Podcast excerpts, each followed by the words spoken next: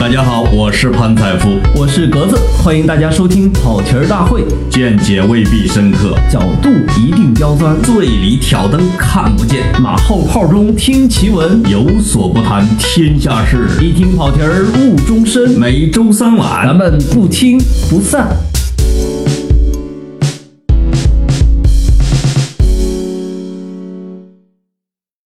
跑题大会的听众，大家好，我是老潘。首先再跟大家道一次歉啊，因为这次又是单口，因为我跟格子呢又天各一方，支持变成了天涯，都分头出差，所以啊没法在一块儿说对口，变成了单口相声。我在录锵锵的时候，我看下面网友经常会说。呃，老潘呢，就是锵锵的谦儿哥啊，于谦儿，专业捧哏的啊。他最大的优点就是不抢话，很安静的，像一个美男子啊。尤其是在这个有一期圆桌派的时候，跟马伊琍啊，那痴痴的看着马伊琍，基本上也不怎么说话啊，被这个听众朋友定义为。这个喝酒抽烟烫头的谦儿哥，没办法，这个不是谦儿哥，潘哥要跟大家聊一期。这里是凌晨三点钟的海口啊，你见过凌晨三点钟的海南岛吗？这是大家熟知的网络用语啊，这个科比老师他创造的啊。我这一次啊，没办法，我。本来世界杯过去了，不想再聊足球，但是这里有一个政治事件啊，一个非常重要的一个国际的新闻，但它却是一个足球运动员引发的啊，大家可能会猜到了，他就是厄齐尔，德国国家队的十号啊，德国国家队一四年夺取世界杯时的领袖球员啊，声明退出国家队，这确实是一个大新闻。而且它的背后可不仅仅是足球这么简单。好，那我们就先说一下这个事情的缘由。七月二十三号凌晨的时候啊，厄齐尔连发三篇社交媒体的文章啊，这个是抨击了德国足协和媒体的双重标准，在第三篇宣布退出国家队。厄齐尔。此举啊，这个是一个很激烈的一个做法，其实不符合他文静的，呃，欧洲小媳妇儿这样的一个身份，嗯，但是人被逼急了就会爆发出极大的能量，啊，厄齐尔就是这样一个外柔内刚的人，啊，他的原因呢，就是是俄罗斯世界杯德国队啊，耻辱性的小组出局，啊。于是就开始分锅了！这个德国人民开始把矛头啊指向了厄齐尔。但我有点奇怪，其实大家指责勒夫排兵布阵的反倒是少。也许我我是视野所限没看到吧？大家反倒是被厄齐尔和埃尔多安之前的一个旧闻这样的合影，又把他给翻出来指责厄齐尔。啊，厄齐尔最后在一气之下写了三篇。我一直很好奇一件事儿，就是人们为什么喜喜欢写带数字儿的篇数啊？我小时候老听说老三篇啊，老三篇其实是毛泽东他写的三篇小文章，叫纪念白求恩，为人民服务，愚公移山啊，在那个时代的人基本上是都会背的。一个脱离了低级趣味的人，一个纯粹的人，一个高尚的人，什么什么什么什么。那后来韩寒啊，韩小将也写了一个韩三篇，啊，也是引起轩然大波。呃，还有九评，我记得是一九六三年的时候，啊，这个我们的人民日报和红旗发了九篇评论，评论苏共中央公开信，批判赫鲁晓夫。那都是很久以前的事，结果我河南老家大濮阳，去年也做了一件很厉害的，就是濮阳日报发了一篇评论，叫“九问铁路总公司为什么高铁不从我们濮阳过”，这个在微博上很多网友都知道。当时这个为什么这个高铁要拐弯拐到了这个山东阳谷那边，而不从我们濮阳过？濮阳人民大惑不解，连濮阳日报都发了一个九问啊！那是我看到濮阳日报历史上最勇敢的一次举动啊！可惜后来没什么印儿了啊！这是小插曲，反正厄齐尔是写了三篇，还挺符合这种，哎，这叫什么？这中国的说法三六九啊，厄齐尔这一退出不要紧，其实是引起了，就像一个石头直接投进了德国社会啊，引起了一圈一圈的涟漪，而且它的影响可不只是在德国国内啊，他把他的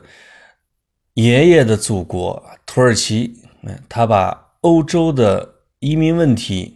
啊，都给暴露了出来，所以在厄齐尔退出国家的背后啊，其实是有着啊欧洲的历史，德国二战以后的这个移民问题啊，还有最近这几年的欧洲的难民问题，以及土耳其和他的总统啊这样种种的热点问题和棘手的问题都给暴露了出来啊。在我经常去浏览的这个虎扑足球，简直就已经成了这个厄齐尔板块大家不聊足球了，大家聊的全都是各种人的表态啊。所以在这期节目里面，我不太想多讲这个足球的原因，因为这本身不是一个足球事件啊。我的这个搭档格子呢，也担心大家听烦了。啊，因为明显随着世界杯的结束，足球话题大家有一种吃饱了以后的厌倦，啊，所以这里边厄齐尔只是一个引子，而且我也不会对厄齐尔退出德国国家队这个举动来进行评判他的是非啊，不像这个有些网友会评判厄齐尔傻不傻呀，这个土耳其的这个总统啊，这个是不是老奸巨猾啊什么之类的哈，那。我其实主要想讲讲啊，德国在二战以后它的移民的历史，以及德国在欧洲发挥的作用和它的难处啊，以及整个欧洲面临的问题，还有就是作为厄齐尔他的这个祖国啊，土耳其最近在发生了什么事情？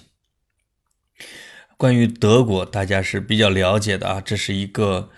呃，在世界历史上留下了这个特别思深刻的思想的烙印，这样的一个国家啊，它曾经诞生了马克思这样的思想家，诞生了康德这样的哲学家，啊，也诞生了爱因斯坦这样伟大的科学家，啊，这是一个这个叫群星璀璨的国度，它以它的高度的思辨性，它的哲学体系。和和他的这种科学发达啊，为世界带来了很大的福音。同时，这个国家也给世界带来了很大的伤痕啊。这个一战、二战，德国都是主角，而且最后都战败了。但是，令人这个瞩目的是，在每一次战败之后啊，德国都能够在废墟上迅速崛起，尤其是在二战之后。啊，它不仅是在很短的时间里边经济恢复元气，而且长时间是欧洲的经济实力的老大。不仅如此，他还彻底的摆脱了他在二战时候的这个纳粹的价值观啊、政治架构啊，以及对历史的这样的或者叫民族心理啊，对自己进行了一个彻底的忏悔和救赎啊，以至于成为。最后成为实际上欧盟的掌舵人啊，扛把子啊，这个现在的总理默克尔莫伊啊，是曾经被美国《时代周刊》选为年度风云人物，称他为欧洲的良心啊，他也是这个难民经常叫的莫妈妈啊，莫妈妈啊，所以这个德国在现代的世界生活里边啊，尤其是在欧洲。发挥着中流砥柱的作用。默克尔这个现在却是因为厄齐尔啊面临着他的危机，所以在厄齐尔退出的背后，也是啊德国的两股的政治势力的较量，以默克尔为首的叫温和派啊或者开放派啊，他们拥拥抱着这个难民啊，他们他们是整个欧洲的道德高地，而且是整个欧洲的旗手。那么他的另外一边是他的是。德国的右翼组织，他们认为，啊，难民问题已经成了德国的一大社会问题，并且将会危及到整个欧洲啊，所以他们的呼吁是有点类似于这个川普啊，要关上啊，至少是半开着啊德国的大门啊，所以这两股势力啊，就把厄齐尔裹挟其中，这要是再加上土耳其。这三股势力真的是让一个不太懂政治的球员啊身处其中啊深难自已。德国呢成为一个国家的历史其实不太长啊，这个一直到俾斯麦啊铁血首相的时候，才从架构上啊从版图上从民族心理上把德国给捏合成了一个。民族的国家啊，而德国也以自己的血统、自己的文化认同而深感自豪，所以有人会有一个误解，以为在二战之前啊，德国就是一个啊这个身份和民族非常单一的国家啊，像日本大和民族那样的，但实际上不是的啊，至少在二战之前。啊，德国其实就已经有了这个波兰裔，啊，也有了土耳其，反正是呃，当然是以犹太人和波兰人啊，在德国的比例是最高的。啊，在一九三几年的时候，其实就有专门的波兰裔的足球队，也有犹太人组建的足球队，啊，而而且这个。一九三四年啊，德国参加世界杯的队长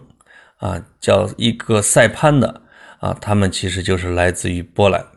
啊。波兰人曾经在德国啊从事着矿业，像汉姆波恩这样的城市啊，被称为鲁尔区的波兰啊。所以这个德国以前也不是说非常排外的啊，只是到了这个结束了。魏玛共和国的希特勒时期啊，他一直宣扬的这个种族优越论啊，这个而日耳曼民族至上论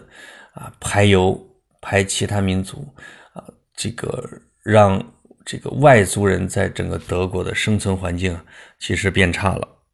二战之后啊，德国的学者思想家啊，对自己进行了非常深刻的检讨检讨啊，德国的媒体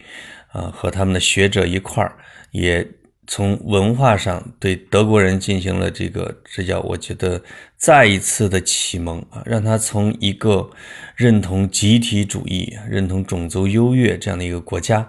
啊，变成了一个拥抱民主的、符合整个的西方主流价值观的这样的一个国家啊，才重新崛起于啊这个欧洲的民族之林，而德国。就是取得了，尤其是这个对波兰的一跪啊，取得了整个欧洲的谅解和同情，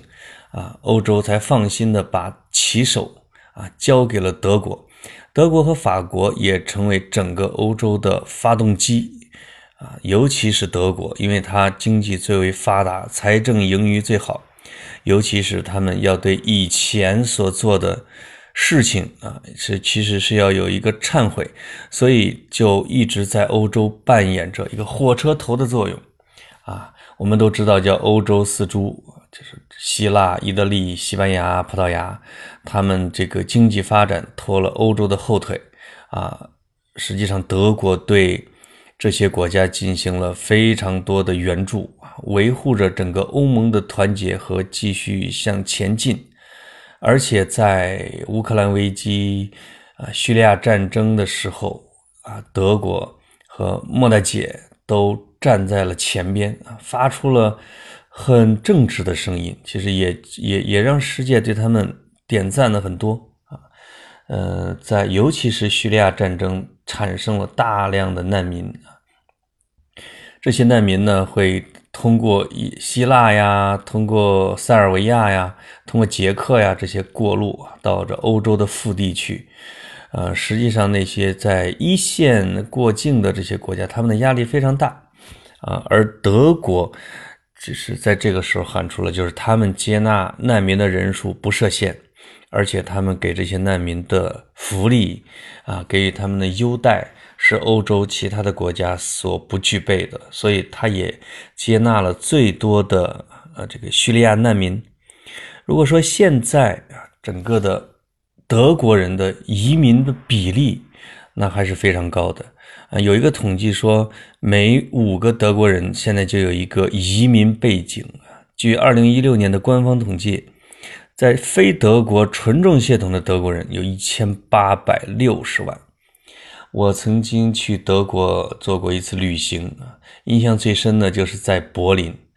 在柏林的时候啊，这个我感觉。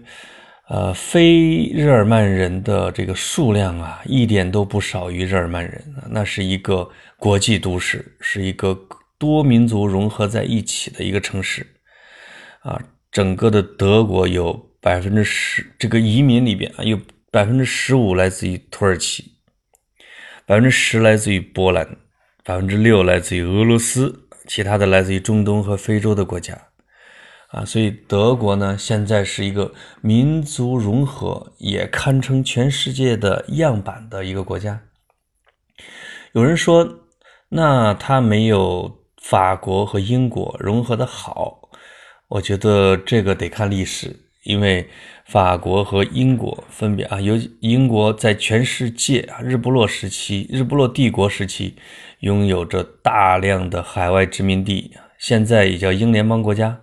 啊，他们拥有几百年的这种民族融合的历史，而法国主要在非洲拥有大量的这种殖民地，啊，他们也几百年来陆续的融入这个法国社会，所以我们看世界杯比赛的时候啊，如果看肤色，那当然法国的黑人是最多的，甚至在首发阵容里边，你只能找到两三个这个纯种的法国白人。但是人们不觉得这是个问题。你去问法国这些黑人球员的时候，他们会很自豪地告诉你他们是法国人。那英国就更是这样啊，英国的球员的肤色，你看，他其实是经过了世代的变化啊，正在已经很完全的融入了这个英国的社会啊，都文质彬彬啊，已经具有了这个英国人的那种气质和文化传承，而德国。是新进的，这叫民族融合国家。他只，比如说他在六十年代开始，啊，他吸纳了大量的土耳其的劳工，啊，土耳其因为弥补了整个德国的这种老龄化的进程，啊，因为德国的老龄化啊是全欧洲最严重的，啊，它的人口的增长率。排名欧洲的倒数第一。如果没有土耳其人、没有波兰人这些大量的劳工的进入，帮他去修地铁、去修公路，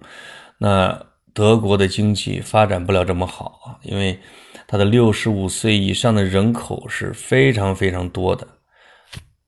这几十年的这个民族的融合啊，让德国国家队其实有了大量的移民背景的球员。啊，最明显的是在二零一零年的南非世界杯的时候，当时就有一个统计，在二十三名德国国家队的球员里边，有十一人有着移民的背景。所以，二零一零的南非世界杯，二零一四的巴西世界杯，啊，整个的德国队都被德国社会认为是啊民族融合的典范啊，至少在那一个月世界杯期间。德国人民其乐融融，感觉到前景光明啊！他们对于这种接纳难民或者接纳土耳其后裔进入欧洲、进入德国社会的这种努力，他们觉得没有白费。尤其是在二零一四年，在夺得世界杯的时候像厄齐尔这样的球员啊，也被默克尔高度赞扬啊。那是他的这政策方针的成果。但是在一八年俄罗斯世界杯的时候，德国队的惨败啊，让潜藏的潜藏的一些矛盾暴露在人们面前啊。厄齐尔退出国家队的时候，这个这个默克尔发表了一个声明，说他他非常尊敬这个厄齐尔啊，很很尊重他对德国的贡献，而且也尊重厄齐尔退出国家队的决定。其实厄齐尔的退出对默克尔，我觉得是一个打击，因为他的政敌啊正在攻击他，说他打开了大门，放进了所有的人，啊，说他这个让难民问题成为了欧洲的大麻烦，啊，因为确实是啊，这三封信也反映了这个德国，他德国的土耳其的这个。这叫什么后裔，并没有真正的融入德国的主流社会，啊，包括现在安置大量的难民，是德国目目前面临的很严重的挑战，啊，让这个信仰穆斯林的难民融入德国的社会和文化，真是一个非常艰巨的一个任务。因为欧盟内部是有自由迁徙的这样的一个制度，默克尔和德国开放的德国的边境实际上并不只是德国的，啊，因为它开放的是欧洲的边境，啊，这些人到了德国之后，啊，会在整个欧洲的范围内迁徙，而欧洲人对难民的问题啊，远远不是一致战线，啊，那些。东欧国家实际上是非常不太愿意容纳那么多难民的啊，这个跟他的经济的实力、跟他的社会福利也有关系。包括像英国、法国啊，态度也要比德国要后退一步，尤其是英国啊。我个人经常感觉啊，英国退出欧盟啊，固然有其他的原因啊，我觉得他不认同。德国的这种难民的政策啊，不愿意那么接纳那么多难民啊，也是一个原因之一。呃，反正难民政策被普遍认为啊，将会改变德国，也会改变欧洲。在难民问题上啊，既表现出了德国对自己历史的，这叫忏悔呀，或者叫救赎也好啊，所以他。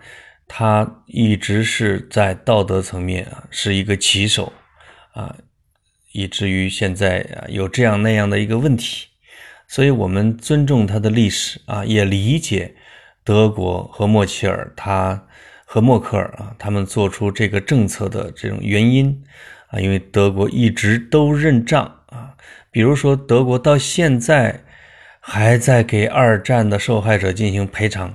德国向以色列，我记得曾赔偿了七百亿欧元，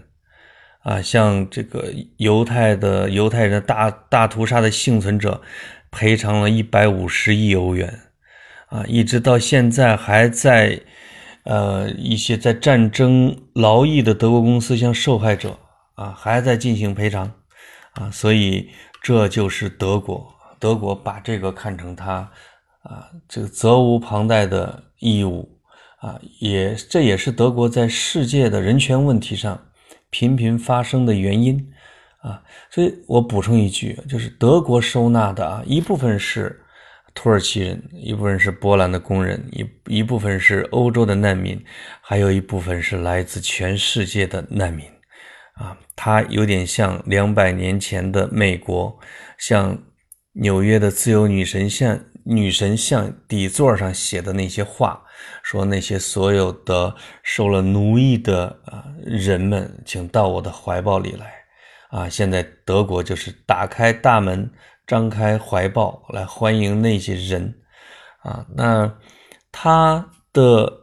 但他为什么啊？德国人那么反对土耳其现任的总统，以及跟土耳其这个国家有了这么大的隔阂呢？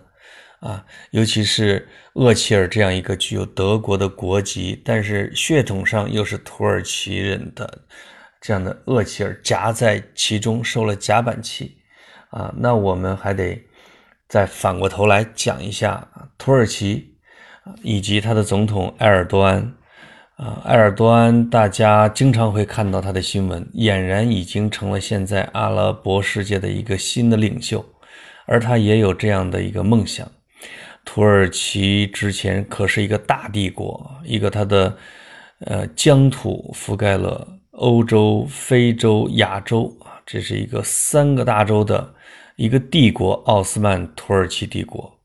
啊。奥斯曼土耳其帝国一直是现在的土耳其的。土耳其人的骄傲，但是在一战的时候，奥斯曼土耳其这个垂垂老矣的啊，实际上已经这叫百足之虫，死而不僵的一个大帝国，直接被一戳就破，四分五裂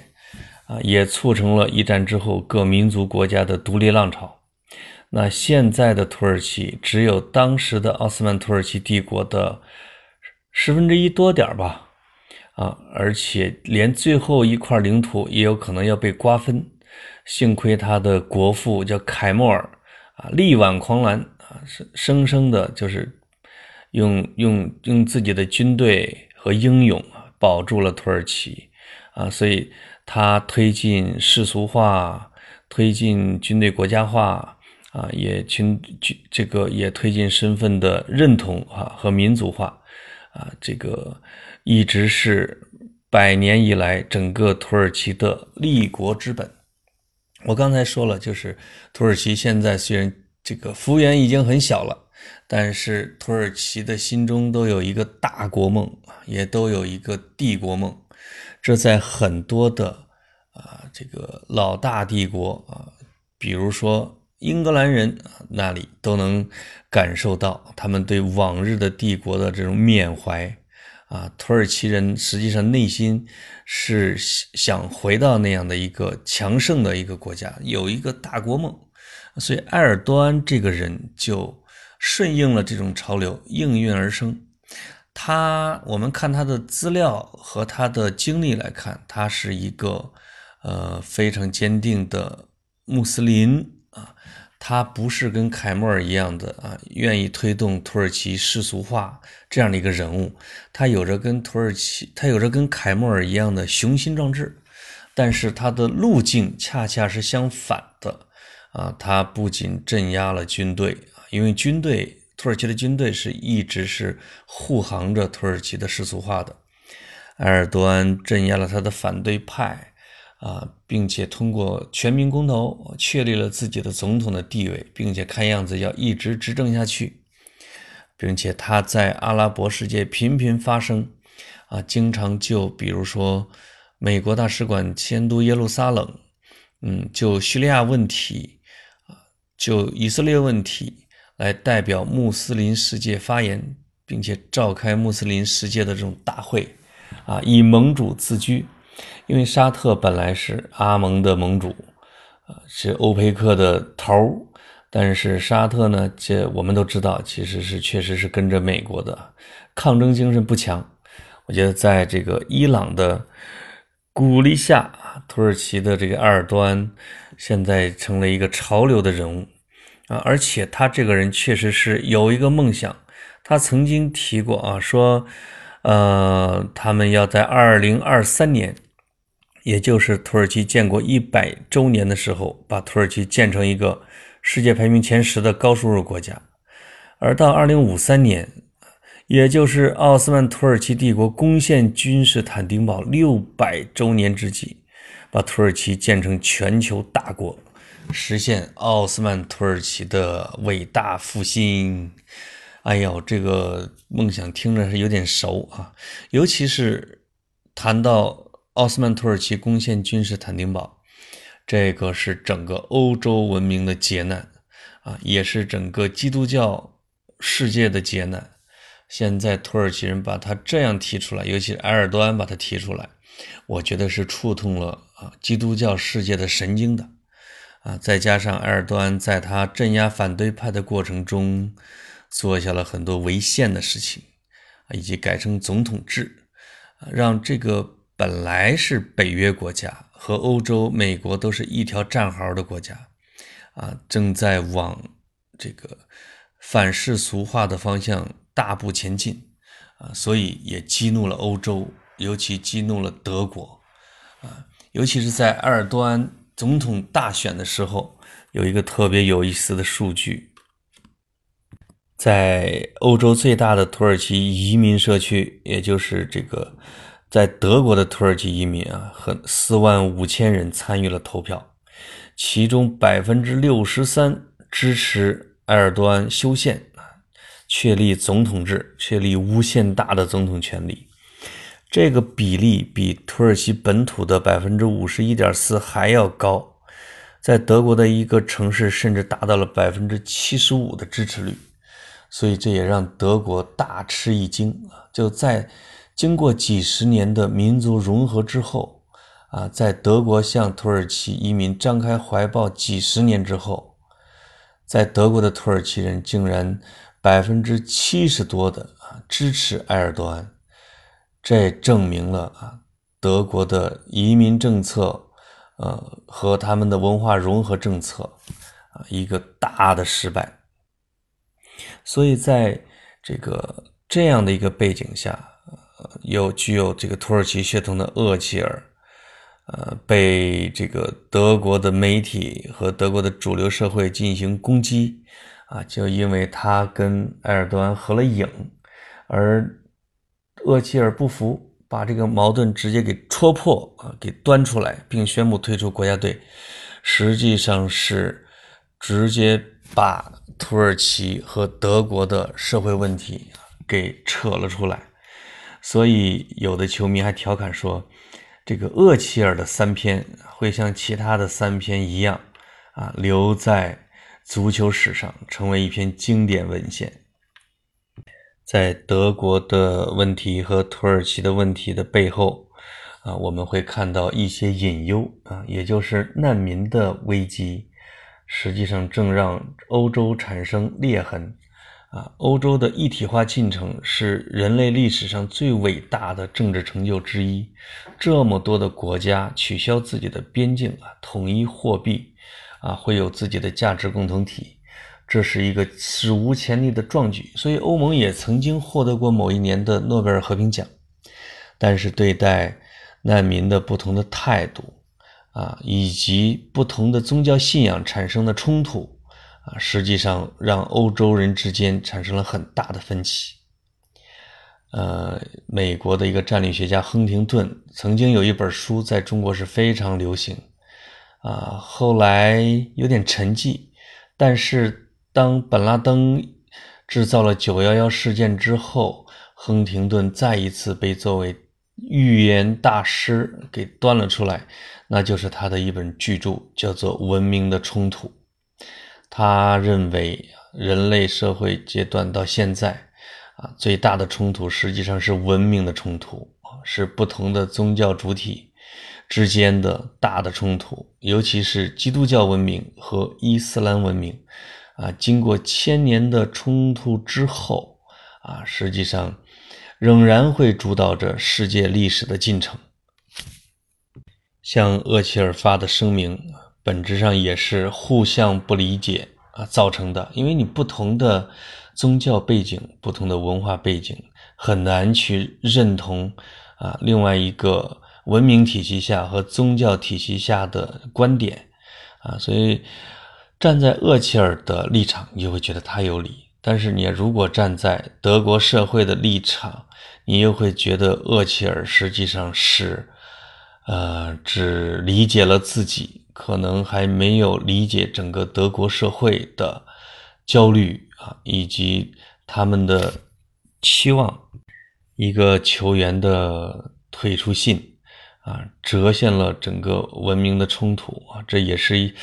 这是这这就是跑题大会跑吧，跑的比较远了，跑到文明那儿去了啊。我们都知道，圣经旧约里边有写了一样东西，叫做巴别塔。是当时的人类联合起来，啊，想建造一个全世界人民建造一个通往天堂的高塔。